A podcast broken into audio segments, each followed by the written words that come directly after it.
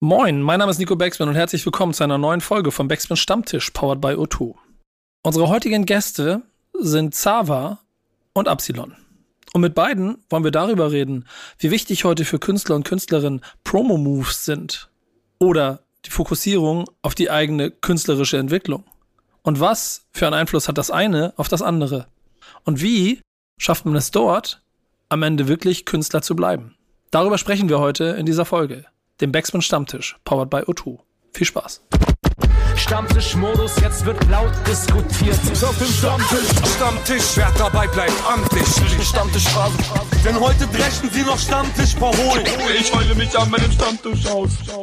Emma, du bist nicht Yannick. Ich bin nicht Yannick, ja. Ist dir sehr gut aufgefallen. ja, das macht meinen, meinen Ablauf hier, so bringt es durcheinander. Normalerweise würde ich an dieser Stelle jetzt immer Yannick doof vollquatschen, ihm mit irgendwelchen sinnlosen Fußballanekdoten kommen und übers ja, Wochenende brauchst quatschen. Du nicht, brauchst nee, du bei mir nicht machen. Nee, wir, wir haben, insofern verwirrt es mich ein bisschen, weil du bist ja eigentlich bei Love and Hate mit mir an der Seite und wir versuchen da Down und Bass ein bisschen im Zaum zu halten. Ich freue mich sehr, dass du heute mir hilfst, diese äh, wunderbare Folge Stammtisch hier ähm, über die Bühne zu bringen. Bist du motiviert? Ich bin super motiviert. Ich ja? freue mich sehr. Ja. Es, ist, es ist ja nicht Home Turf, ne? Das heißt, wir müssen hier mal gucken, wie unsere Gäste heute so drauf sind. Ob hier irgendjemand äh, äh, besonders ausufernd mit uns quatscht. Ich bin gespannt, wen die Redaktion ausgewählt hat. Ihr wisst das natürlich, Cover und steht alles schon, aber trotzdem gehört das zur Einleitung. Emma, erzähl mal bitte, wer heute dabei ist. Ja, wir haben heute zum einen Absilon äh, mit als Gast. Aus Moabit ist dort aufgewachsen, macht bereits seit zehn Jahren äh, Musik bzw. textet und genau, ist vor allem seine Musik sehr ja, politisch, provokant, wütend auch. Und ja, heute der erste Gast. Moin. Was geht? Moin. Freut mich, dass ich da sein darf, dass ihr an mich denkt. Äh, du, du, kannst, du kannst ja schon mal von einem Punkt sicher sein. Durch diese Attribute, die eben genannt wurden, in der Redaktion spricht man sehr oft über dich. Ähm, mhm. du bist immer das sehr oft Thema. Ähm, äh, und, und sicherlich deshalb auch ein schöner Ansatz. Was für den zweiten Gast auch äh, so gilt. Und das ist? Genau, als zweiten Gast haben wir Xaver aus Berlin-Charlottenburg mit einem, ich würde sagen, sehr krassen künstlerischen Background, was so die Familie angeht, kann ich hier lesen. Und genau, hat Texte erst auf Englisch, dann auf Deutsch und ist auf jeden Fall auch gut im Berliner Underground äh, vernetzt. Und ja, hat vor kurzem auch zusammen mit Absalon den Track Zahnfleisch rausgebracht. Und genau, heute bei uns. Auch aktuelles Debütalbum, schön, dass du da bist. Ja, freut mich sehr. Danke für die Einladung. Ja, gerne, gerne, gerne. Ihr wisst, ihr seid ja beide, ich, das haben wir im Vorgespräch schon geklärt, ihr seid ja jahrelange Fans und Freunde vom Backspin Stammtisch. Äh, deswegen wird es für euch ein Leuchtes sein, heute mit in diese Runde einzusteigen. Ähm, wir wollen mit euch über natürlich die Themen sprechen, die ihr mitgebracht habt. Da freue ich mich nachher drauf, weil das immer für mich so ein kleiner also es gibt vielleicht manchmal Themen, über die haben wir schon mal gesprochen. Euer Blinkwinkel darauf ist aber der, der mich nachher wahnsinnig interessiert. Wir wollen aber euch hier in dieser Runde als allererstes ein bisschen dadurch weichklopfen, dass die Redaktion ein Thema mitgebracht hat, über das ihr mit uns reden wollt. Ähm, Emma, was hat die Redaktion sich als Leitfrage der Woche überlegt? Ja, diese Woche geht's äh, vor allem darum, wie wichtig eigentlich Moves und künstlerisches Auftreten neben der Musik sind. Ähm, Gerade jetzt in der Generation von neuen, jungen KünstlerInnen wird immer mehr so ein Kon Gesamtkonzept geschaffen und es wird eben sehr viel Wert auf Ästhetik gelegt und trotzdem aber irgendwie so ein simples Bild, ähm, ja, dargestellt. Die Promo-Moves sind irgendwie weniger, aber dafür gezielter. Und genau, jetzt ist im Prinzip die Frage, wie wichtig ist euch das? Wie wichtig ist das in der Deutschrap-Szene? Das ist etwas, worüber wir auf jeden Fall Leute sprechen müssen. Habt ihr schon einen ersten Impuls dabei? So, also ihr, ihr wisst, wir, wir kommen aus äh, gerade in der letzten Dekade, würde ich sagen, in Deutschland, äh, wo Promo-Phase sein Vater unterwegs war. Ich glaube, die längste war mal irgendwie ein Jahr, die geplant wurde. Äh, und da ging es auch sehr oft darum, Schau äh, Schauplätze neben der Musik zu schaffen. Wie steht ihr generell diesem Teil eures Geschäftes gegenüber? Soll ich zuerst? Nicht immer fragen, einfach rein. Ich sag doch Stammtisch. Du go, nimmst go. dein Getränk, setzt dein Getränk ab, haust auf den Tisch und jetzt, geht's los. go, bro. Ähm, ja, also ich finde, es hat eigentlich, spielt eigentlich immer schon eine Rolle so. Es kommt halt drauf an, wie man so die Grenzen setzt. Früher war es halt so sein Outfit und seine, seine Kette und sein, seine Schuhe und äh, das Coverart und alles war ja immer sozusagen schon die Entscheidung vom Artist selbst auf eine gewisse, also auf einer, auf einer, auf einer gewissen Ebene so. Und jetzt ist das halt weitergeführt so an auf Flyer, äh, Musikvideos, ähm, weißt du, die ganzen Sing den Single Rollout und so, das aber das immer noch sozusagen das hört sich scheiße an, aber wenn man es hört sich scheiße an, aber wenn man es als Produkt beschreibt, so ist halt nur so Produktmarketing, Produktmanagement und wie man dieses Produkt halt am besten darstellt und was für Produkte man hat, die halt alle gut zusammenpassen. Aber von der anderen Seite ist es halt auch einfach Ästhetik und es ist was Künstlerisches und es gehört eigentlich immer schon zum Rap so. Ähm, und das kann man bei vielen Artists, zum Beispiel selbst bei Jay-Z oder so, die Covers passen alle zusammen. Es ist alles so eine Ästhetik und alles ein, ähm, ein Produkt, weißt du so. Und deswegen finde ich so, es ist, es ist mies wichtig eigentlich und es kommt halt erst langsam so richtig an, an den Punkt, wo es so wirklich ähm, an, an das volle Potenzial rankommt, so mit dem Internet und solche Sachen, finde ich. Ich finde es eigentlich recht positiv. Ähm, ja, auf jeden Fall good points. Und äh, ich würde sagen, so was, was mich immer als Fan am, am allermeisten freut ist, äh, freut, ist so bei sehr etablierten Künstlern, wenn man vielleicht so eine Woche vorher weiß, okay, der droppt jetzt ein Album, keine Ahnung, bei Tyler, der macht das manchmal oder Frank Ocean, also, also so unexpected Shit, der dann droppt, freut mich als Fan natürlich immer am krassesten. Ähm, aber ich glaube, das können sich nur so ultra große etablierte Acts erlauben und ähm, sehr viele müssen halt irgendwie als sozusagen Aufbau zu einem Project, sei es jetzt ein EP, sei es ein Album, irgendwie Promo dazu bringen, einfach um mehr Leute zu erreichen, weil man will ja nicht einfach, also so, es gibt ja, ne, in Deutschland kann es vielleicht Pascha machen mit seinem, mit seinem Tape so, aber es gibt in Deutschland auch sehr wenige Artists, die, glaube ich, einfach so ein Tape droppen können und es juckt, äh, oder es, die Leute checken oder die Leute bekommen es mit so. Ähm, und es wäre auch ein bisschen schade immer, oder es ist auch schade um die Songs, wenn man einfach nicht promotet, sondern einfach die Songs rausballert. Das ist dann auch, wird dann der Musik nicht gerecht, meiner Meinung nach. Und ja, Nico, du meintest ja so, ne, Deutschrap war ja auch lange dafür bekannt, sehr eklig lange äh, und bisschen äh, cringe Promophasen zu haben, auf jeden Fall. So äh, Kollega-Era und so weiter. Kann ich mich auf jeden Fall noch dran erinnern, ähm, so mit 20.000 YouTube-Vlogs und so war, fand man damals schon lustig so. Ich glaube aber, das ist so ein bisschen vorbei.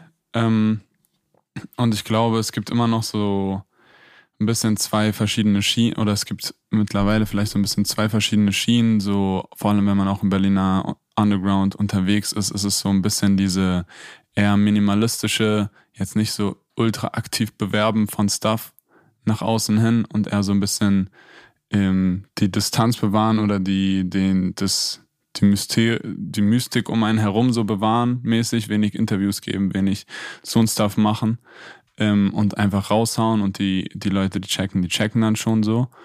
Und aber vor allem im Mainstream ist auch viel weiter verbreitet halt sehr aggressives Marketing einfach auf verschiedenen Eben, Ebenen, so bezahlte TikTok-Videos von Influencern, die dann deinen Song performen und dazu tanzen. So.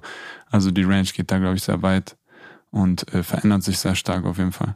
Wie ist, wie ist das eigentlich so? Ihr, ihr habt ja an irgendeinem Punkt in eurer Karriere, habt ihr Mucke gemacht und an irgendeinem Punkt habt ihr gedacht, okay, aus Mucke kann man vielleicht auch,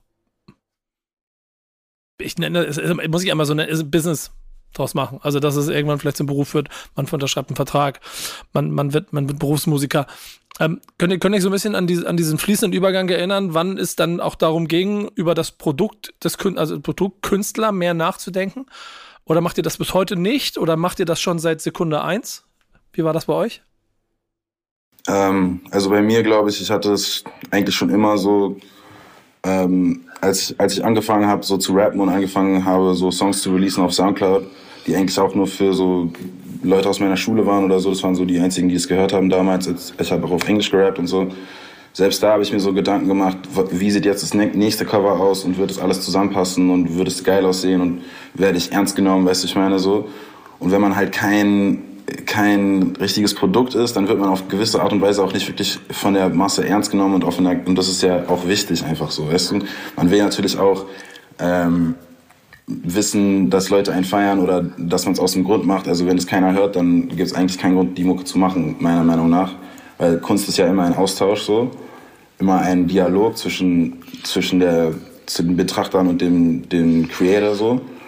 Ähm, Aber vor allem so, als ich auf Deutsch angefangen habe, hat es dann wirklich angefangen, wo ich mir wirklich die ganze Zeit Gedanken gemacht habe, wie das Video jetzt äh, gecolor-graded ist oder so, ob es alles zusammenpasst. Aber ich meine weniger übers Marketing, aber eher so einfach über das Produkt, dass es ein schlüssiges Produkt ist, weißt du, ich meine? Ja, man, also auf jeden Fall auch war das bei mir auch so ähnlich, sag ich mal. Ich habe auch irgendwie länger, also ich, beziehungsweise es war ein bisschen anders im Sinne von, ich habe lange halt Texte geschrieben oder so Demos aufgenommen, so ein paar Jahre vorher auch schon, die aber nie rausgekommen sind, auch nicht auf Soundcloud oder so. Und mein Ziel war es irgendwie schon von Anfang an, äh, dass wenn was rauskommt, dass dazu halt diese gewisse Ästhetik dann auch mit den Videos und Covern und so weiter besteht und das irgendwas ist, worauf man auch künstlerisch stolz sein kann, was man auch irgendwie mit, mit Stolz nach außen trägt und ähm, gleichzeitig den Anspruch hat, weil man davon überzeugt ist, dass es geil, geile Kunst ist, die man macht so und von sich selbst überzeugt ist, dass man auch den Anspruch hat, dass es viele Leute erreicht und nicht einfach so äh, untergeht oder einfach in die Welt gesetzt wird und wenn jemand drüber stolpert, dann cool und sonst juckt es mich nicht, sondern dass man auch irgendwie an sich selbst den Anspruch hat und äh, an die Kunst den Anspruch hat, dass es irgendwie viele Leute erreicht. Und äh, ja, irgendwie glaube ich, gibt es keine in, in unserer, in unserem, sage ich mal, in der Musikindustrie, aber auch so gen generell in unserem System, in dem wir leben, jetzt keine Möglichkeit, ähm, dass die Musik viele Leute erreicht, ohne dass man sich zum Produkt macht. Ähm, was auf jeden Fall auch ein bisschen kacke ist so. Äh, und ich glaube, viele Künstlerinnen und Künstler haben auch ein Problem damit, dass sozusagen die Musik und man selber immer als Produkt gehandelt wird, sozusagen. Ähm, aber ich glaube, das ist leider momentan so die Art und Weise, wie, wie Musik äh, sich verbreitet und Produkt ähm, kann man ja auch ein bisschen so verstehen. Also ich benutze das Wort immer nicht so gerne, aber einfach vielleicht eher so Persona, also irgendwie sowas, irgendwie so was, was in, wie, wie Xaver meinte, so ein Gesamtbild äh, hat, so eine Gesamtaußenwirkung, die nicht nur die Musik ist, sondern auch äh, ne, können auch irgendwie Promo-Aktionen sein, können irgendwie die Art und Weise, wie man sich kleidet sein, können die Leute, mit denen man featured oder mit denen man rumhängt sein, können die Musikvideos sein, dass das alles ähm, diese Künstlerpersona und diesen Charakter irgendwie aufbaut. Und das ist meiner Meinung nach aus einer künstlerischen Perspektive auch wichtig. Äh, also so auch fernab von diesem Produkt denken, so was man nur vermarkten möchte, sondern auch aus einer rein künstlerischen Sicht finde ja, ich das geil, dass es so Künstlerpersonas gibt und ähm, so eine bestimmte Aura bestimmte Künstlerinnen und Künstler umgibt. So, das finde ich geil so. Ich finde es auch super wichtig. Also, keine Ahnung, ich glaube, es treibt die Kunst äh, weiter. Es macht, es gibt bessere Rapper als je zuvor, ganz ehrlich. So, Kendrick rappt jedes, äh, jedes Mal, wo er raus, äh, wo er mit Mucke rauskommt, besser. Und er sieht jedes Mal anders aus. Und ich finde, bei den geilsten Rappern sieht man immer so, die machen sich voll Gedanken. Jedes Mal, wenn die an, anfangen, Musik zu droppen, sehen die aus wie ein anderer Mensch. So, weißt du? Und ich finde, das Tyler ist, auch, Digga. Tyler auch, genau. Und eigentlich alle, alle Goats, so selbst Drake, so, weißt du, alle, alle verändern das Aussehen, verändern das Produkt ein bisschen und zeigen, guck mal hier, ich habe was Neues. Jetzt ist, jetzt ist nur ein updated, so. Und, und die Musik wird also das kann man jetzt vielleicht bestreiten so, aber aber die Musik wird in der Regel, glaube ich, auch besser dadurch so. Ähm, ist immer eine Erweiterung so. Ich, ich, mag, ich mag voll die Haltung, die ihr da drin habt. Ich stelle mir das heute schwieriger denn je vor, die zu behalten und die so ein kleines bisschen zu schützen, weil man was ja schon. Du denn? Ähm, was meinst du? Was denkst du denn dazu? Ja, mit, ähm, also ich, ich mag das und ich merke auch immer wieder, dass nach, nach, nach, nach so vielen Jahren Künstler beobachten, ich am ehesten in meinem privaten Konsum bei denen bleibe, die genauso handeln, wie ihr es beschreibt. Ähm, die dann am Ende vielleicht auch Musik machen, die ein bisschen länger bleibt als für eine gewisse Anzahl von Chartwochen, für das Jahr, für den Peak, auf den es geplant wurde. Und ich dann auch ein inneres, inneres Zwiespalt habe aus, natürlich ist es mein Job immer gewesen, Künstler und Künstlerinnen zu ihrer Arbeit zu interviewen. Aber es auch irgendwie ganz interessant ist, obwohl ich es manchmal auch manchmal nicht sinnvoll finde, wenn zu viel geredet wird, manchmal aber auch schade finde, dass man gar nicht redet über das, was passiert, sondern die Kunst an sich sprechen lässt. Und gerade heute finde ich, ist das vor allem für junge Künstler und Künstlerinnen, kann ich mir vorstellen, noch ein ungleich schwieriger Weg denn der Druck im, äh, in diesem ganzen Business ist halt ein anderer. Es wird viel gesigned, es wird viel Hoffnung auf den nächsten Hit gelegt. Wir leben von Streaming-Plattformen, äh, von Platzierungen, die dort äh, stattfinden sollen und dem entgegenhalten, dass man sich und seine künstlerische Integrität halten möchte und versuchen möchte, das irgendwie auch konsequent durchzuziehen gegen vielleicht das, was ein Label von einem möchte oder so, kann ich mir als Künstler, gerade junger Künstler, unheimlich schwierig vorstellen. Habt ihr da mal Druck verspürt, dass der Weg, den ihr geht, ähm, der richtige falsch ist falsch formuliert hier, aber dass, dass ihr da Gegenwind verspürt für das, was ihr vorhabt mit den Leuten, mit denen ihr arbeitet? Oder habt ihr früh den Freiraum bekommen, genau so zu machen, wie ihr wollt? Naja, also ich finde, es gibt immer Kompromisse so. Ähm, das ist Teil vom Leben. So, wenn man mit anderen zusammenarbeitet, gibt es halt immer ähm, Sachen, wo man sich irgendwie einigen muss. So, man kann halt nicht immer genau das haben, was man vielleicht möchte. Und ich glaube, in den meisten Fällen ist es auch nicht immer das Beste, genau das zu haben, was man am Anfang wollte oder so. Ähm, aber im Prinzip so fühle ich mich relativ frei und ich fühle mich relativ gut und ich glaube, es ist auch, es liegt auch vielleicht daran, dass ich auch sehr früh damit angefangen habe und auch ähm, sehr früh damit angefangen habe, so mir diese Gedanken zu machen und so. Ähm, es gibt auf jeden Fall Druck, aber ich glaube, es ist ähm, gesund. Keine Ahnung, es hilft irgendwie, gute, gute Sachen zu bauen und, und sich wirklich ernst zu nehmen. So. Ist, ist der Marktdruck der, der dich antreibt, ähm, oder der künstlerische Druck von außen, im Zweifel vielleicht durch die Vergleichen und das, was andere, das, was andere geiler machen? Ähm, keins von beiden, wirklich. Also das sind jetzt nicht wirklich die Sachen, wo ich zurückspüre. Also ich finde, also ich habe, ich war halt immer so einer, der der halt ein bisschen gegen den Mainstream, ich denke halt immer ein bisschen gegen den Mainstream, so alles, was sehr beliebt ist, finde ich fast immer automatisch scheiße. ähm, und dann, keine Ahnung, so von den Kollegen, so, es gibt, es gibt Kollegen, die ich wirklich sehr respektiere, so zum Beispiel wie, wie Absalon, ähm, oder so, so ein Monk oder so, weißt du, es gibt Leute, die auf, zu denen ich wirklich aufschaue und so, die ich wirklich sehr geil finde, aber das hilft mir eigentlich auch immer so. Es ist einfach Inspiration und man fühlt sich gut, dass man in der richtigen Ära geboren ist, so weißt du, dass man im richtigen Umfeld ist und dass die geilen Leute auch dabei sind. Ähm, es macht es viel spannender irgendwie. Ja, Mann, Digga, auf jeden Fall. ich küsse dein Herz. Kann ich nur zurückgeben und so, ähm, ich würde schon, also ich würde dir auf jeden Fall zustimmen, so mäßig, dass man in einer geilen Era gerade in Deutschland Musik machen kann. So, so musikalisch, dass es einfach auch außerhalb des Mainstreams oder jetzt, ne, ne, was vielleicht zahlenmäßig sich zwar im Mainstream bewegt, aber irgendwie trotzdem kulturell und künstlerisch irgendwie geil ist, meiner Meinung nach. Äh, da gibt's irgendwie viel gerade in Deutschland und ich glaube, es geht auch oft unter in diesen Diskussionen.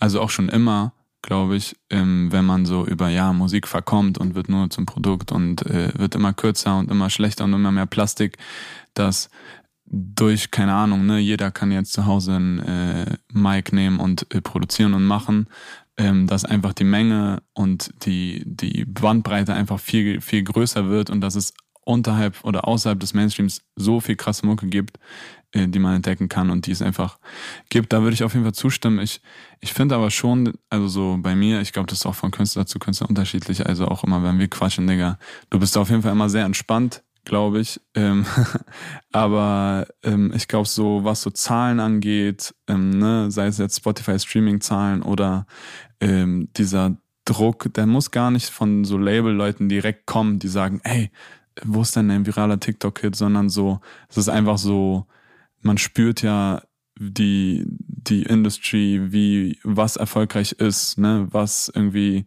zu einem Hit wird, wie es zu einem Hit wird, das bekommt man ja irgendwie schon mit. Und das, glaube ich, macht einfach automatisch so ein, so ein Druck ähm, auf einen Künstler, auf einen jungen Künstler, ähm, der noch nicht etabliert ist, der sich auch überlegt, irgendwie, wie kann ich mehr Leute erreichen, ne? auch aus einer künstlerischen Sicht, aber auch aus einer Sicht so, ey, wie kann ich irgendwie äh, langfristig mich äh, etablieren im Game und irgendwie ähm, dass man da schon, also ich, ich würde schon sagen, dass man einen krassen Druck hat, äh, Content zu produzieren ähm, und irgendwie Sachen, Sachen rauszuhauen und virale Momente zu kreieren, so. Also das, diesen Druck gibt's, glaube ich, auf jeden Fall. Ich glaube, es geht halt sehr krass darum, wie man damit umgeht und wie, inwiefern man sich dabei von sich selber entfernt, äh, von seinen eigenen Künstlerpersonen. Ich glaube, man kann diese Plattform und diesen Content auch kreieren, authentisch als man selber. Ähm, aber ich glaube, man kann auch sich da irgendwie verformen und da besteht, glaube ich, schon eine Gefahr für viele junge KünstlerInnen, äh, die einfach sehen, wie schnell und wie, auf welche Art und Weise Sachen erfolgreich werden können auf einmal und dass, dass man dann sowas eher imitiert, als sein eigenes Ding zu machen. Und ich glaube, das ist halt so dieses, ne, was du meintest, Nico, dieses nachhaltige versus kurzfristige ist nicht immer so. Also ich würde nicht sagen, also es gibt auch voll viele Leute, die ein TikTok-Hit haben, aber langfristig als Künstler sich auch etablieren und zu Recht auch etablieren so. Aber es gibt auch voll viele, die haben nur dann einen Hit, ne? Und dann ist so, da ist nichts, was, was man noch so füllen kann oder was langfristig da ist. Und bei mir zum Beispiel merke ich so, trotz diesem Druck, dass man irgendwie seine ästhetische Schiene fährt und nicht auf irgendwie so Hits geht oder Mainstream-Hits geht, jetzt so auf Krampf, ne, sondern einfach die Musik macht, die man, die man machen möchte und da mit seinem Team geile Ästhetik äh, liefert in allen Bereichen, ähm, dass das auch gesehen wird schon von irgendwie den Leuten. So, das freut mich auf jeden Fall. Da war ich, war ich mir vor einem Jahr, als der erste Song kam, auch noch nicht sicher, ob das möglich ist in Deutschland. Ähm, aber ich habe schon das Gefühl, dass Leute das auch appreciaten und es äh, auch viele Leute gibt, die irgendwie so genau das feiern, dass man halt irgendwie diese Künstlerpersona hat. So. Ja, ich, ich, ich finde ich find das sehr, sehr spannend, euch dabei zuzuhören. Das, es tauchen viele Fragen für mich auf, die ich eigentlich noch dazwischenlegen möchte. Ähm, aber Emma, ich leite mal anders ein. Ähm, Emma, denn du sprichst ja auch über ein paar Sachen, die ja auch den, das, das aktuelle, ähm, das Business, die Art und Weise von Konsum, wie man Musik heute wahrnimmt, alles hast du schon mit reingeworfen.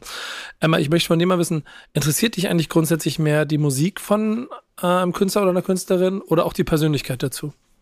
Ich würde sagen, so grundsätzlich steht im Vordergrund für mich schon immer die Musik. Ähm, also, wenn du scheiß Musik machst, so, dann ist mir auch egal.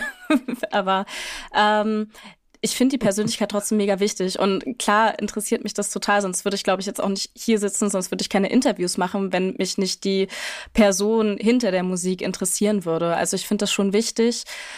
Ähm, aber ich finde es tatsächlich auch, so wie es gerade gemacht wird, dass man eben nicht diesen Overload an Promo Phasen und man bekommt irgendwie jede Woche was von den Leuten so auf Instagram so aufs Auge gedrückt. Hier streamt mein neues Single, mein Album, was weiß ich.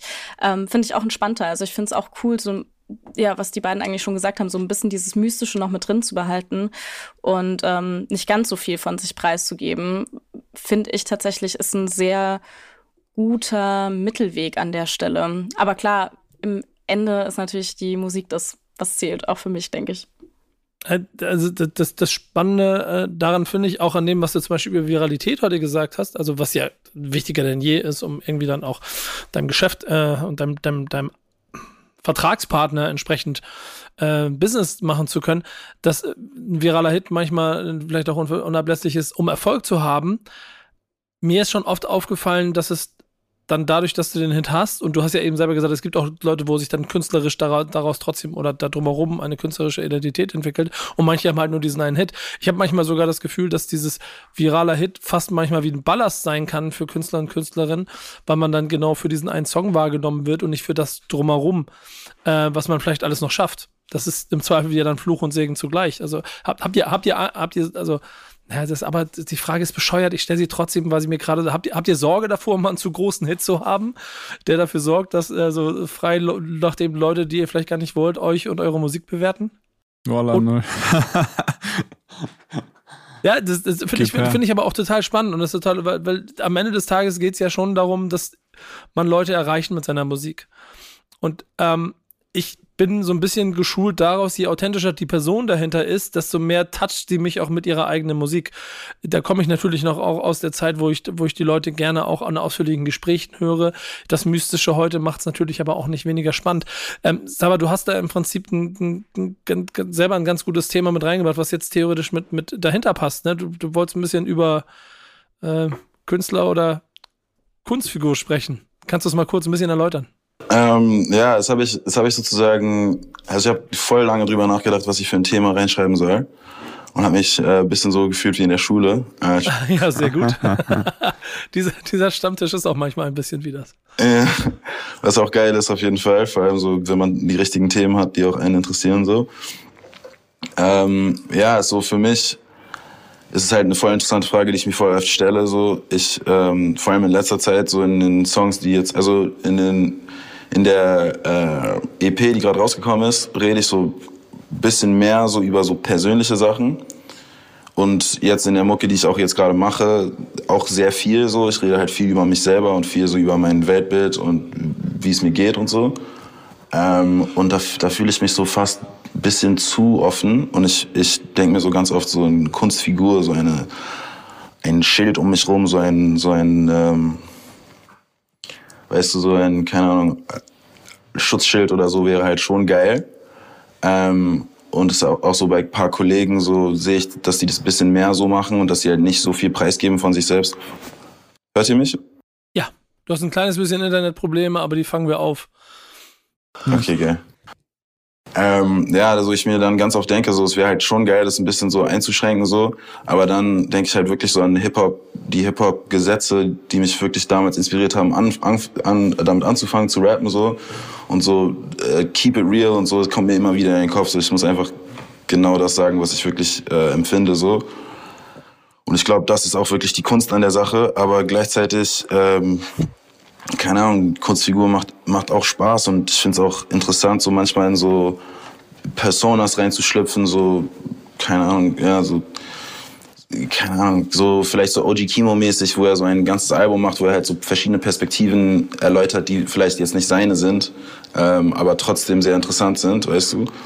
Ähm, oder keine Ahnung, vielleicht so wie ein Chiagu, der so, weißt du, mit, mit Maske und das ist auch was, was zum Beispiel sehr beliebt ist in Deutschland, so Maskenrapper, die halt, ähm, wo halt nur die Musik und nur das, das Produkt selbst so im Vordergrund steht und wo es auch wirklich sehr gut gemacht ist, ähm, aber die Person selbst vielleicht nicht ganz so wichtig ist, weißt du, ich meine?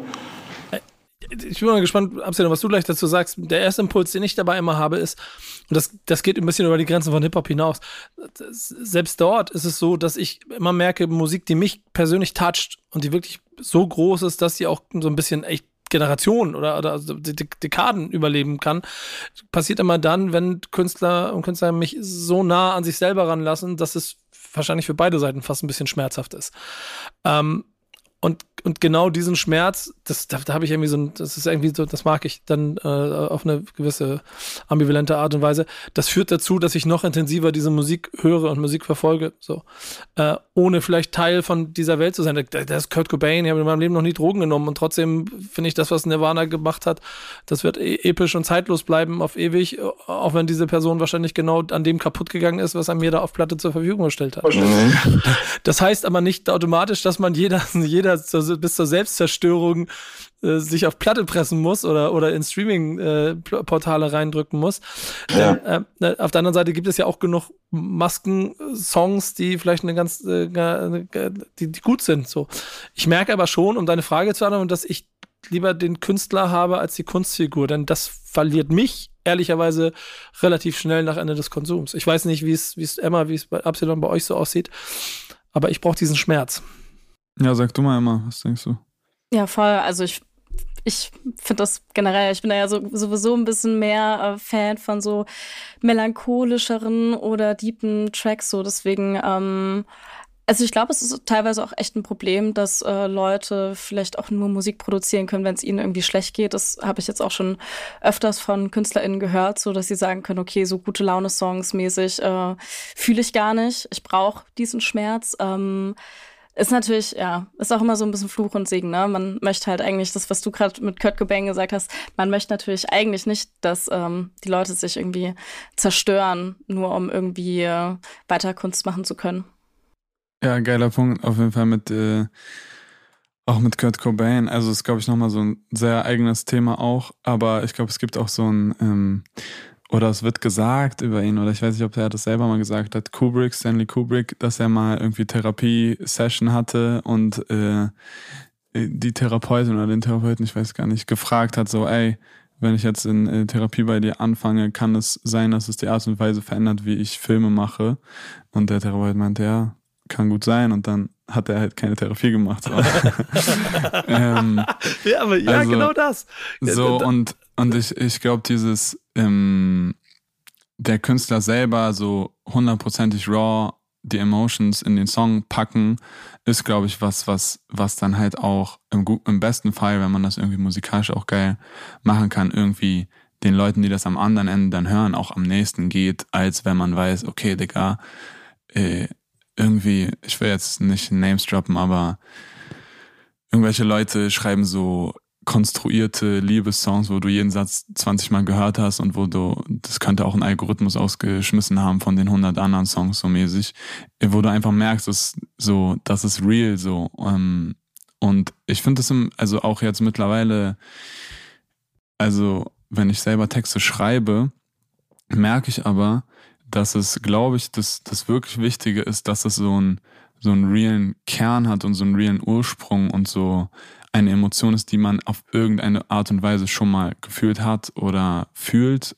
aber vielleicht nicht in dem Ausmaß, wie man sie dann künstlerisch sozusagen verpackt. Also ich ähm, glaube so, ich glaube zum Beispiel so, ich weiß nicht, beispielmäßig, ja, Kimo vielleicht oder auch Paula, ne? Paula Hartmann, Shoutouts auf jeden Fall, ne? Ich glaube auch, dass es dann so eine Welt oder so was sehr ausgesponnenes aus einer bestimmten Emotion und nicht alles real ist, eins zu eins Stories. Aber ich glaube, man merkt schon als Konsument, äh, als Hörer, wenn irgendwie was Reales da im Kern drin ist. Aber ich glaube, als Künstler ist es auch irgendwie geil, die Freiheit zu haben, merke ich immer mehr so. Also bis jetzt alles, was kam, war immer so auch bei mir sehr emotional aufgeladen, bio, autobiografisch auch viel.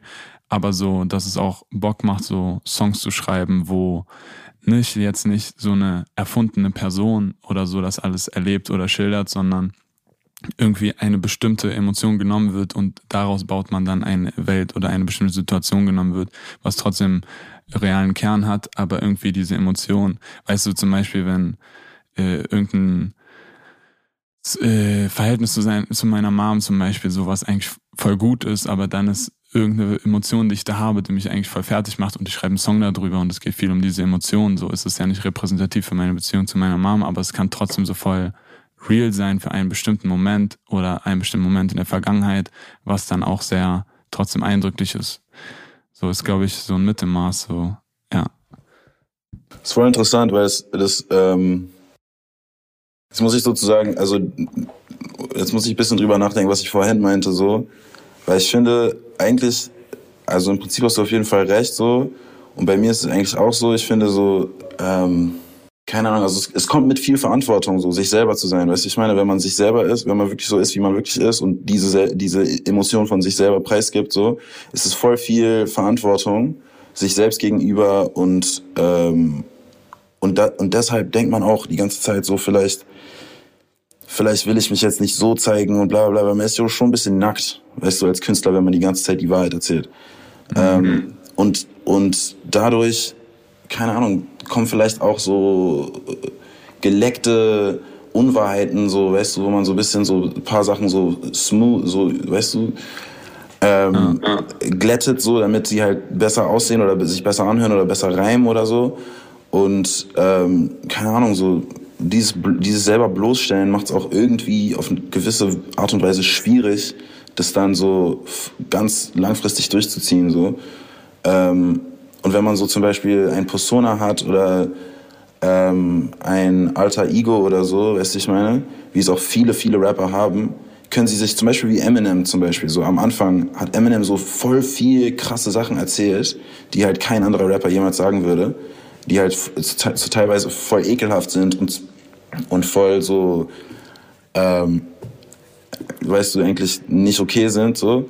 Aber er hatte halt dieses Persona, was ihm halt ermöglicht hat, vielleicht Teile von sich selber zu erforschen und preiszugeben, die er vielleicht, was er vielleicht nicht machen konnte, wenn er einfach wirklich so Marshall Mathers wäre. Weißt du, ich meine, so, mhm. ich zum Beispiel, ist mein Name, Xaver ist mein echter Name. Das heißt, so, es ist voll so, mhm. fast so wie ein Gefängnis. Ich muss die ganze Zeit so dafür stehen, was ich die ganze Zeit sage, so, weißt du? Und wenn ich mhm. vielleicht eine Maske hätte und einen anderen Namen, ähm, dann würde ich vielleicht irgendeine Scheiße erzählen, die ich vielleicht wirklich denke, aber nie sagen würde, weil, weißt du? Weil ich dann, weil ich dann so dafür stehen muss, weißt du? Schön. Ja, Ja, ich finde es auch immer so, so, ja. so soll noch so ein kurzes Beispiel, auch vielleicht so, wenn ich ja zum Beispiel an Slow Tie denke, weißt du, aus UK, der ja auch auf jeden Fall viel aus seinem Leben erzählt und auch viel Reales erzählt und verpackt.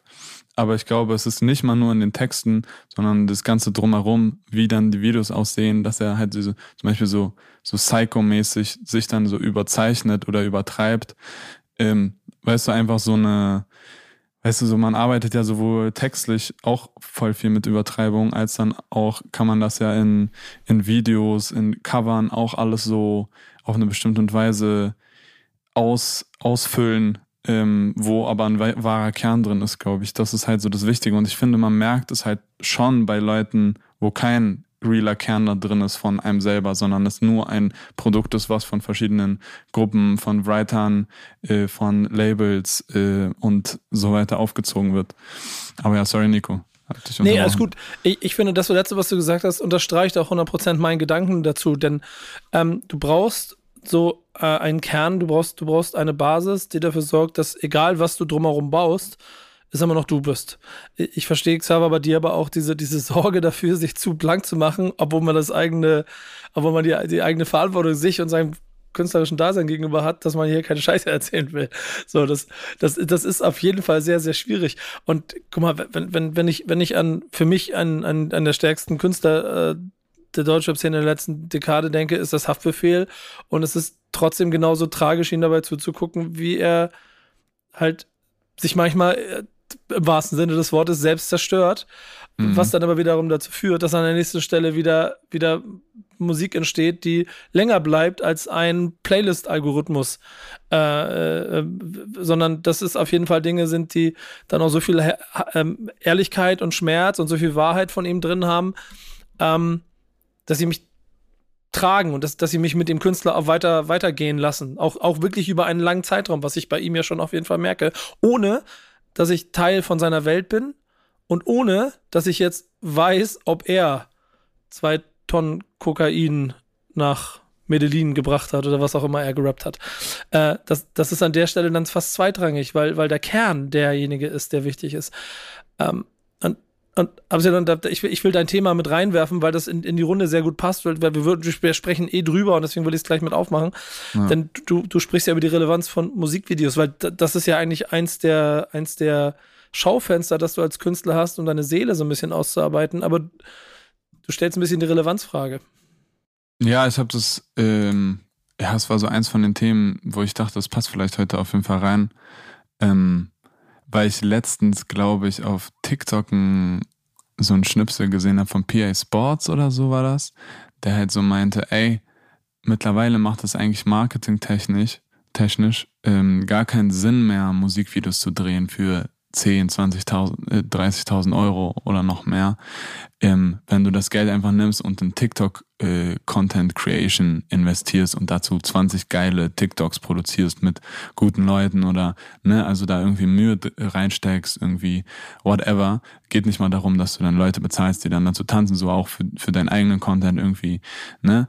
Und dann statt zwei Tage Video drehst, zwei Tage TikToks äh, drehst mit 20 verschiedenen Outfits an 20 verschiedenen Stellen und so, dass das dir viel, viel mehr Reichweite bringt und viel, viel besser investiertes Geld ist, wo ich ihm auf jeden Fall zustimmen würde im Sinne von Reichweite, die man generiert, weil ich merke das bei, bei, bei meinem Projekt so, dass wir irgendwie sehr viel Energie und sehr viel Zeit und äh, auch äh, gewissermaßen Ressourcen so da reinstecken in die Videos und die meiner Meinung nach auch sehr geil sind und äh, das Projekt auch unterstützen.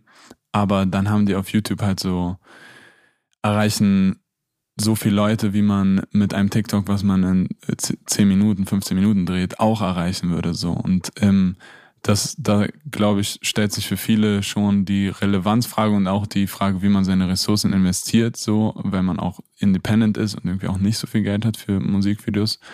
Ähm, ja, und ich, ich finde halt so auch jetzt passend zu dem ganzen, was wir äh, besprochen haben zu Künstlerpersona und diese diese ästhetische Welt, in der man sich bewegt, würde ich auf jeden Fall sagen, auch als selber als Konsument von Musik finde ich das immer sehr, sehr wichtig, auch wie, wie auch Musikvideos von KünstlerInnen sind, wie ästhetisch die sich präsentieren, was da für eine Welt aufgemacht wird. Aber ich glaube, für sehr viele ist es einfach nicht so, nicht mehr so. Interessiert mal eure Meinung.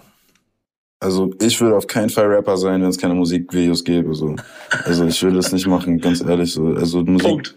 Musikvideos, Coverarts, solche Sachen sind mir halt und Klamotten, so solche Sachen sind mir halt mies wichtig. Einfach so, also einfach äh, äh, schöne Sachen und und verschiedene Medien, die sozusagen den Punkt unterstreichen. Ähm, das macht das das macht das Werk fertig, also ga- ganz, weißt du, ich meine, so wenn es das nicht gäbe, so wenn es alles nur TikTok wäre und so Memes und und Witze um um den um den Song herum, dann glaube ich, könnte ich das irgendwie nicht. Also ich meine, Musikvideos haben mich dazu inspiriert, Rapper zu werden und ähm, keine Ahnung, also ich liebe es, Musikvideos zu gucken und ich glaube, ich höre auch den Großteil von der Musik, die ich höre, auf YouTube. So, also ich höre fast nie Spotify ähm, und ich höre meistens nur Musik, wenn ich auch irgendwas Visuelles dazu habe, was ich, was, was ich dann dazu schauen kann. So.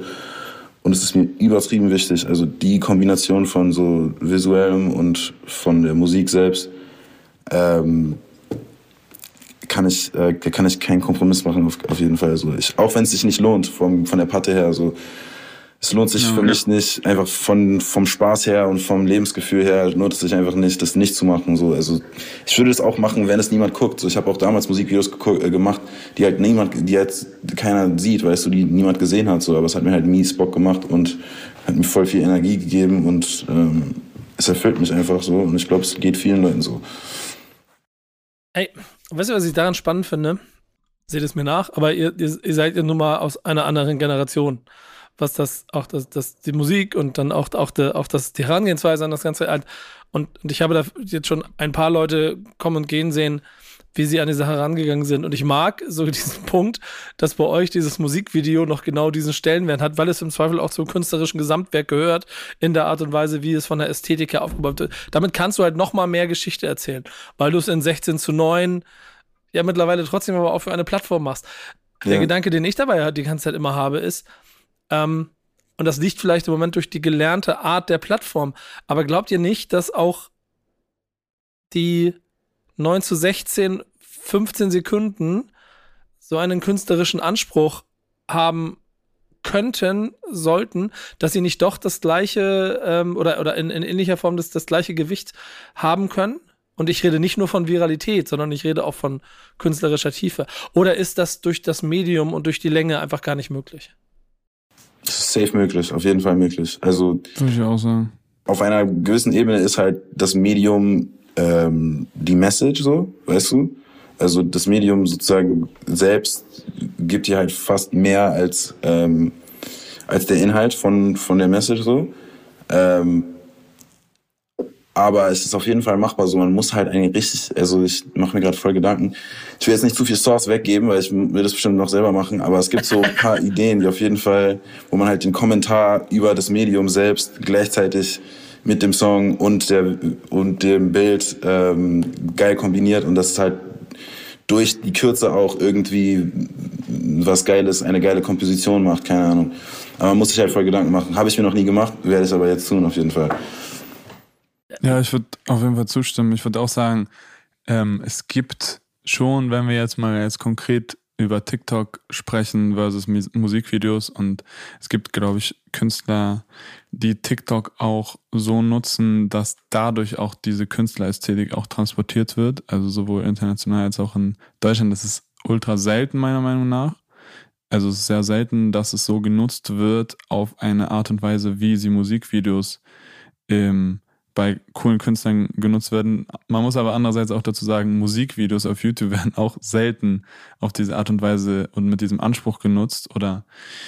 Also und häufig ist es ja auch einfach zum Beispiel in Deutschland äh, Automieten äh, 30.000 Euro reinstecken und jedes Video sieht gleich aus so.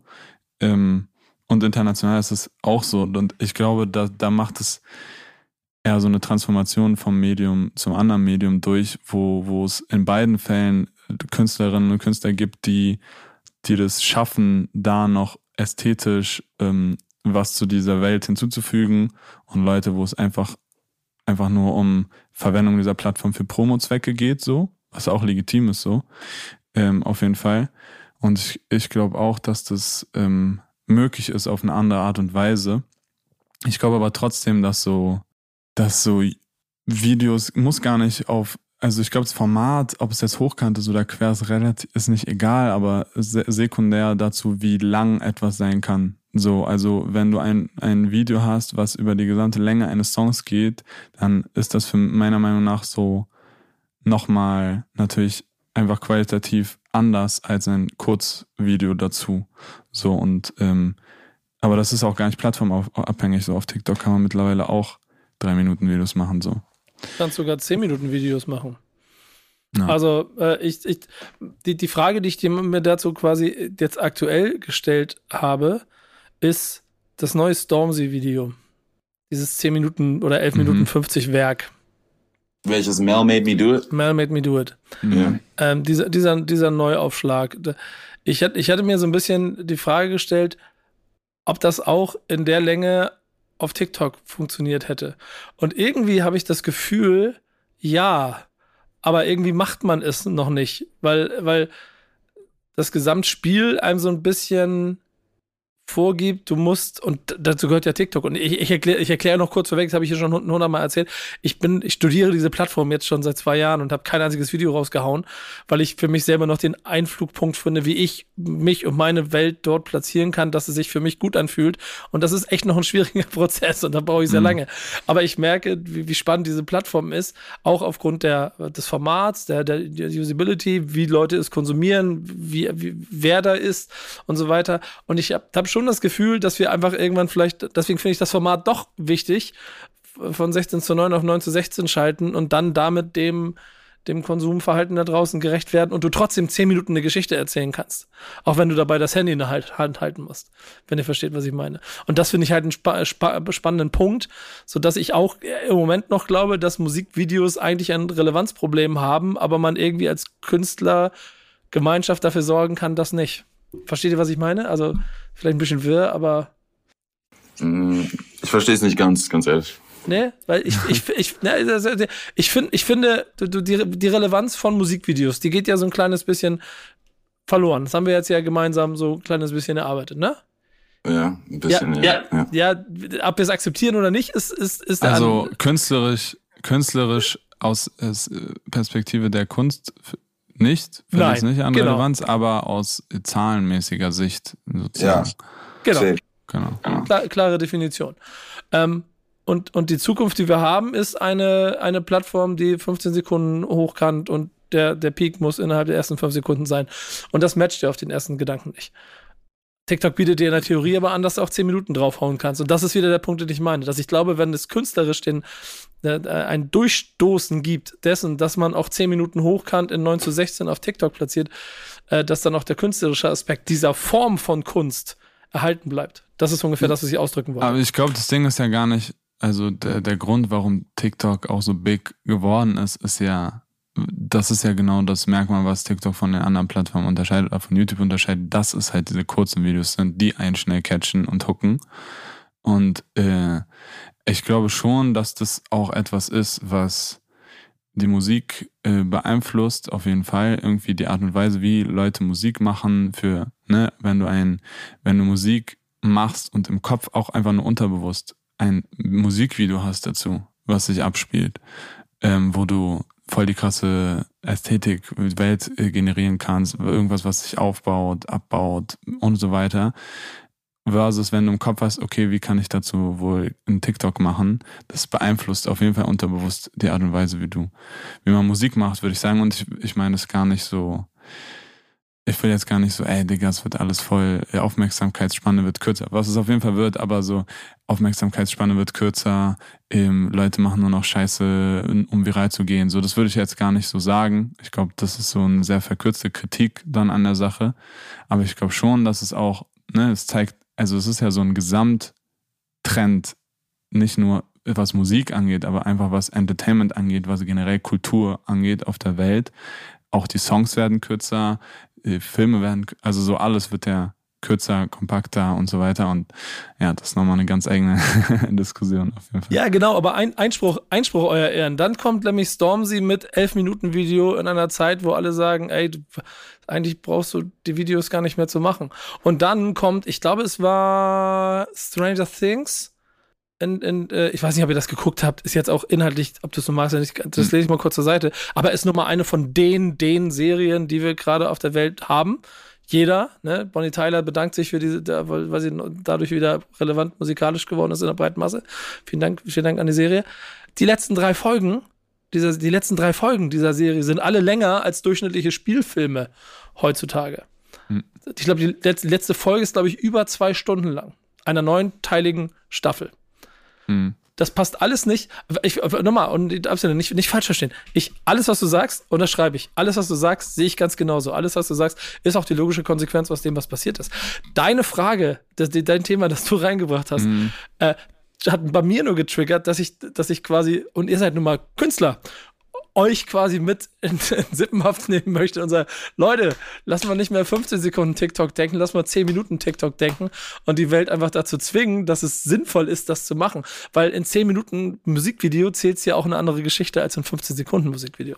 Ich finde eine coole Idee, aber ich glaube so die, die, die Form ähm, macht den Inhalt auf gewisse Art und Weise. Weißt du, der Grund, warum Spielfilme nicht länger sind als zwei mhm. Stunden, ist, weil man sie oft im Kino guckt oder oft mit anderen Leuten und dann muss man halt so in dieser Länge halt still sitzen. Und der Grund, warum Stranger Things eine Serie, wo es halt vielleicht so insgesamt 30 Stunden lang ist oder so, keine Ahnung, wie lang das ist. Aber das, das halt auf Netflix, wo es halt automatisch weiterspielt und du sowieso dein Handy die ganze Zeit in der Hand hast, kann es auch mies lang sein, weißt du? Und das, das ist was anderes, weil das können, die können nicht, man kann keine äh, vier Stunden im Kino sitzen oder mit, mit seinen Homies vorm Fernseher sitzen, aber man kann safe vier Stunden vom, vor seinem eigenen Laptop sitzen, während man dann parallel auf TikTok scrollt, weißt du? Und, und, und man kann, glaube ich, meiner Meinung nach nicht in der, in der Bahn sitzen und die ganzen Videos in der Hand halten, äh, wo dann, ähm, keine Ahnung, ein 10-minütiges Video läuft.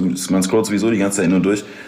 Äh, half the time hat man den Ton nicht mal an, so, weißt du, und das sind so, keine Ahnung, die Form lässt es irgendwie nicht zu, so, weißt du, und das ist so, es liegt nicht mal an den Menschen selbst, es ist einfach so, man hat dieses Handy so rum in der Hand, weil es einfach besser in der Hand liegt. So, es ist nicht, es ist ja nicht mal was, nicht mal so eine Wahl, es ist einfach so, es liegt einfach besser in der Hand. So, keine Ahnung.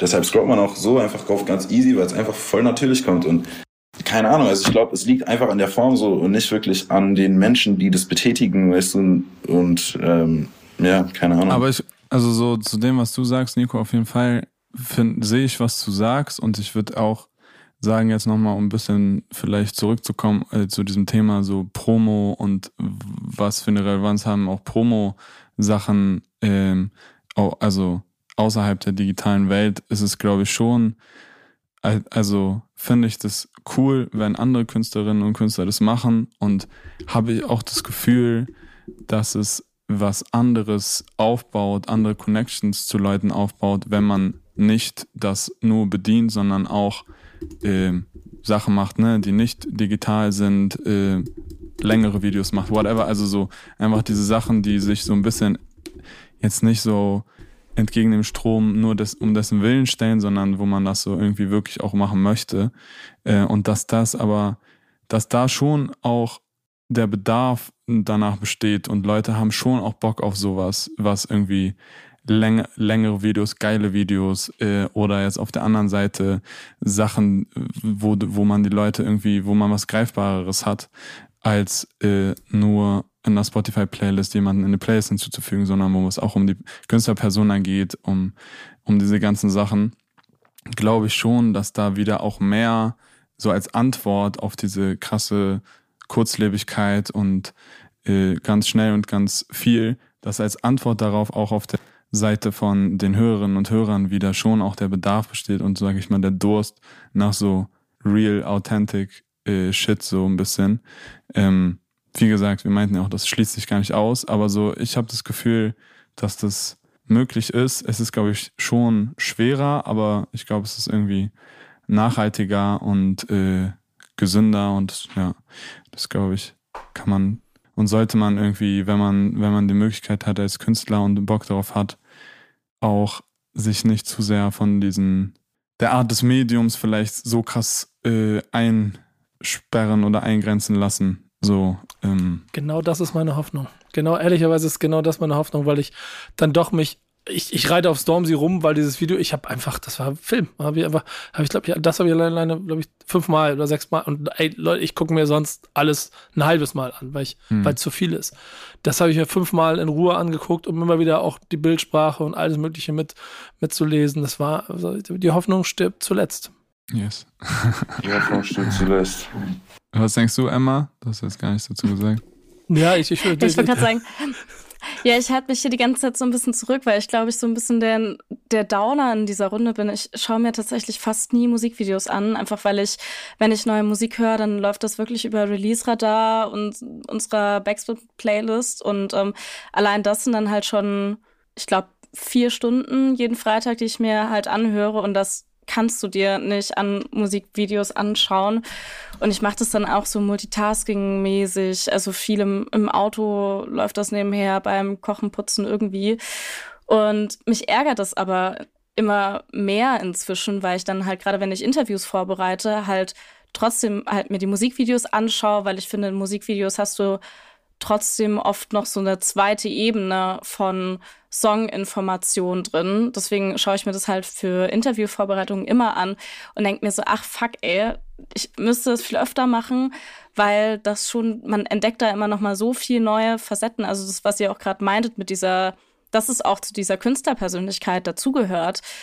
Ähm, aber ja, deswegen, ich, ich sehe voll diesen Zwiespalt zwischen es ist halt nicht mehr so relevant wie früher vielleicht ein Musikvideo für, keine Ahnung, wolltest auf MTV laufen oder sonst was. Es war ja für so die einzige Möglichkeit, um da irgendwie relevant zu sein. Und ähm, heute hat es halt so ein bisschen abgenommen. Aber ich sehe auf jeden Fall diesen künstlerischen Wert, der da drin steckt. Und ich hoffe auch, dass das nicht irgendwann mal komplett untergeht, nur wegen Leuten wie mir, die sich irgendwie nicht die Zeit dafür nehmen.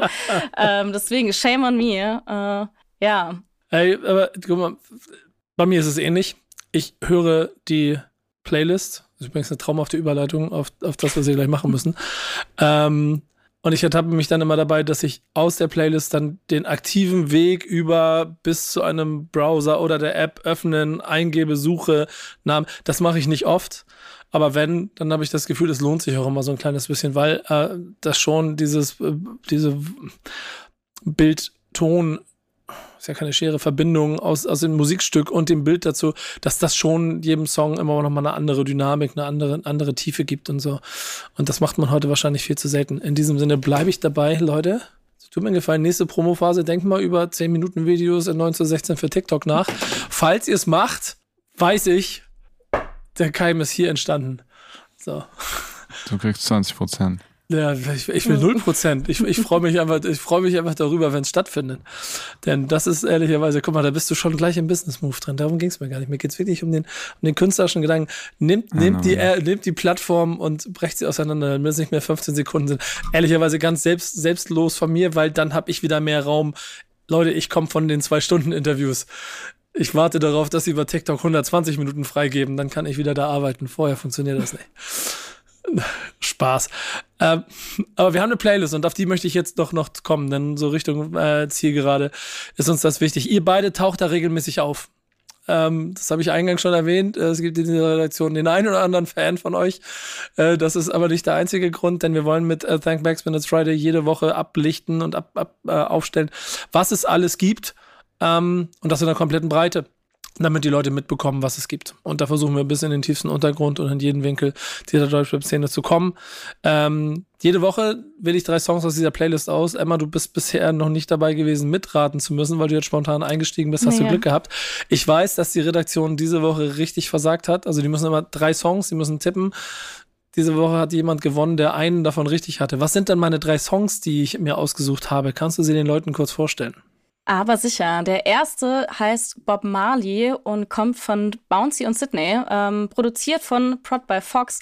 Ist auf jeden Fall eine Nummer, die ja, ziemlich auf die Fresse geht, mit so einem ordentlichen Drillbeat im, äh, im Hintergrund. Und genau, das ist die Single, äh, oder eine Single von Bouncys Debüt-EP, äh, die kam vergangene Woche raus. Und genau, ist auf jeden Fall sehr New Wave. Es wird viel geflext. Ja. Ey, äh, sag, sagen, sagt, euch, sagt euch Bouncy was? Nee. Das habe ich noch nie gehört, aber ja, werde ich mir mal geben. Ja, ist, ey, ist total, es ist das Drill. Und ich bin ehrlicherweise, äh, also die letzten zwei Jahre recht oft in London gewesen und dadurch erst für mich so den Einstieg darin gefunden, auch durch so Arte-Produktionen, die ich gemacht habe und so und dann erst so verstanden, weil ich finde, da sind wir wieder bei authentisch, dann erst habe ich das Gefühl, komme ich da rein ähm, und die fand ich, haben das gut gemacht. Und das mhm. ist echt total unterm Radar. Also auch monatliche Hörerzahlen, alles wirklich im tiefsten Keller. Ähm, aber ich mochte es gerne. Deswegen einfach hier nur vorstellen. Danke dir. Werden wir uns geben, Digga. Ja, hoffentlich. Und dann gib mir Feedback, wie du es findest. Zweiter Song. Genau, der zweite Song hätte ich mitraten dürfen, hätte ich den übrigens geraten, möchte ich ja. hier einmal an der Stelle erwähnen. Äh, und zwar kommt der von äh, Banks, Elise und Haki von AOB und heißt hier, produziert wurde das Ganze von Adam Z oder Adam Z. Äh, genau, und es geht so ein bisschen über die Lebensumstände von Berlin-Neukölln bis runter nach Karlsruhe. Äh, sie beschreiben Junkies, Messerstichereien, Kids, die Drogen äh, nehmen und die Suizid und ja, viel mehr andere äh, schwierige Dinge. Und genau, es geht um Plattenbauprobleme, wie Ulysse hier sagt. Und das Ganze ist wie man es von Elise auf jeden Fall sehr gut kennt, klassischer Boom-Bap-Sound mit der Hook von Haki Aobi. Habt ihr den Song auf dem Schirm gehabt am Wochenende, jetzt am Wochenende? Nein, aber die Jungs habe ich alle auf dem Schirm. Safe, same, same. Ey, genau sehr gute Kombi. Sehr gute Kombi, hat mir viel Spaß gemacht. Und der dritte, ähm, da kickt mein Hamburger Lokalpatriotismus rein. Aber ich glaube nicht nur das. Genau, das ist nämlich äh, Eskalation von Tom Hanks, produziert von Frank Sinatra, also generell schon eine wunderschöne Kombination äh, von Tom Hanks und Frank Sinatra. Genau, und das ist nämlich auch die dritte Single für das Collabo-Album von den beiden, Spiel des Lebens. Das kommt am 28.10. Und ich glaube, ein Grund, warum mir der dir wahrscheinlich so gut gefallen hat, ist ähm, die Hook, denn das ist ein Sample von Haftbefehl. Und Jeden Tag, genau. 1. Mai, Block Eskalation. Ähm, bleibt auf jeden Fall hängen. Und äh, die Combo ist cool von den beiden. Und das ist auch der Grund, warum ich sie ähm, im Nico Calls äh, Talk haben werde und wir dann hier demnächst auch noch ein Interview zu dem Ganzen machen. Ich mag die Combo zwischen den beiden und ich bin großer Tom Hanks-Fan, das muss ich ehrlicherweise gestehen. Ja, Mann, Tom ist sehr fresh auf jeden Fall. Ja, sehr, sehr fresh auf jeden Fall. Den Song kenne ich zum Beispiel. Ja, sehr gut. Und er ist, also ist ein Ohrwurm. Also der, durch den Sample von ja. Haftbefehl finde ich, das ist ein Ohrwurm. Äh, freut mich, äh, dass der approved ist von euch beiden. Ähm, wir beschließen diese ganze, also Hinweis natürlich, Songs von euch auch beim nächsten Mal bestimmt wieder dabei. Ich will grundsätzlich nicht Cover und Gäste aus, um Songs vorzustellen. Ähm, das mal als äh, kurze Information. Aber ihr könnt nächste Woche alle wieder reinhören. Thank Backsman, it's Friday. Dann werdet ihr gute Sachen hören. Versprochen. Appreciate it, Digga. Ja, ja, sehr gut, sehr gut. So. Classics der Woche. Gäste sollen was mitbringen. Welche Classics würdet ihr den Hörern dieses Formates gerne mit ans Herz legen, damit sie noch ein bisschen mehr über euch wissen? Hau raus, Bruder. Ähm, ja, ich habe, wie gesagt, ich habe mir voll äh, viel Gedanken gemacht. So, es war unmöglich für mich. Ich habe sogar, ich habe sogar Ada nochmal angerufen und meinte so, ja, was hast du ausgesucht? Ich bin sehr gespannt. Ähm, habe ich einfach auf spontan so einfach ein, eins der wenigen Deutschrap-Alben, was ich wirklich sehr gehör, viel gehört habe. Ähm, Gern geschehen von Blumentopf. Ähm, und ich finde, es ist ein, ein sehr cooles Album. Also ich, mindestens die Hälfte der Songs habe ich wirklich, kann ich wirklich auswendig so. Ähm, und ich habe es einfach ausgesucht, weil es hat mich eigentlich viel geprägt, glaube ich. Und es ist einfach sehr guter Rap. So. Und ich finde, es, es gibt davon ein bisschen zu wenig, ganz ehrlich, auch in so den Projekten, die sehr bekannt sind und so, äh, finde ich jetzt, das spricht mich nicht so wirklich an. Aber Blumentopf, dieses Album habe ich sehr gefeiert. Ich habe die anderen Alben von denen nicht gehört, aber dieses eine fand ich sehr geil. Lustig, hätte ich wirklich niemals gedacht, ja. ich kenne original keinen Song von Blumentopf, ja. Ich habe noch nie einen Song von Blumentopf gehört. Ja, es ist, ist total, total, also ich total geil, dass das von dir kommt, weil das äh, eigentlich überhaupt, also weder in, in, in die, die, Generation passt, in der ich euch verordne, noch die musikalische Basis. Aber äh, dessen, äh, was du gesagt hast, äh, kann ich nur folgen, denn ich bin ja quasi auch mit diesen ganzen, auch den ersten Alben, die du nicht kennst, so schon dann auch gemeinsam mit in, in Hip-Hop hineingewachsen und kann sehr viel von dem unterschreiben. Die haben natürlich nach außen auch eine sehr, sehr große Projektionsfläche für jede Art von Feindbild gehabt, weil sie halt die Jungs aus dem Reihenhaus waren, ja. jetzt nicht mehr sind. Ähm, aber wenn man das zur Seite schiebt und rein über Skills äh, spricht, dann äh, unterschreibe ich genau, was du sagst. Deswegen Überraschung und ich finde es gut und Leute, hört rein. Hört aber auch die Alben davor, denn es ist im hm. Prinzip ein Gesamtkunstwerk. Ja, ich, ich kann nicht wirklich über die anderen Alben urteilen. Wie gesagt, ich habe sie nicht gehört, aber ich finde auf diesem Album, was sehr cool ist, was ähm, so ein paar Gruppen zu der Zeit auch äh, gemacht haben, viel so, dass sie halt immer so ein, ein Konzeptsong machen, dass man sich immer so ein, eine Idee aussucht für den Song und dann halt genau das macht, was in diesem, weißt du, in diesem Konzept stand, stattfindet, durch den ganzen Song durchzieht und auch sehr geil macht. Das finde ich, finde ich einfach, das macht einfach Spaß zu hören, weißt du. Ey, äh, der, der, der Song, also hier sind so ein paar Sachen, ich habe kurz mal die Playlist angeguckt, da sind ein paar, die ich persönlich empfehlen würde. Aber der, ähm, das Meisterwerk ist wahrscheinlich Manfred Mustermann. 8 Minuten 40, das Leben eines Menschen an, an, dem, an Manfred Mustermann beschrieben, ähm, den Werdegang. Hört rein und dann erzählt mir mal, warum das nicht cool sein soll.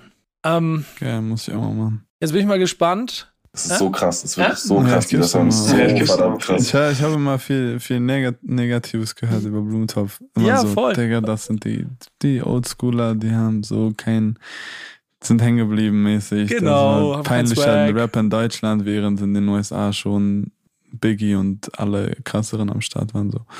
Aber ja, muss ich mir mal geben, auf jeden Fall. Stimmt alles. Blumentopf sind halt, äh, Blumentopf ist halt eine, eine gute Darstellung der Deutschen und Biggie ist halt eine gute Darstellung der Amis, aber wir sind halt keine Amis und deswegen sollen wir auch nicht so tun, als ob wir Biggie wären. Wir sind eher näher an Blumentopf, ganz ehrlich. So einfach alle deutschen Rapper sind näher an Blumentopf als an Biggie. 100 Prozent over alle. Ich schwöre, das sage ich von, behaupte ich von allen deutschen Rappern. Wir sind halt in Deutschland. Was sollen wir machen?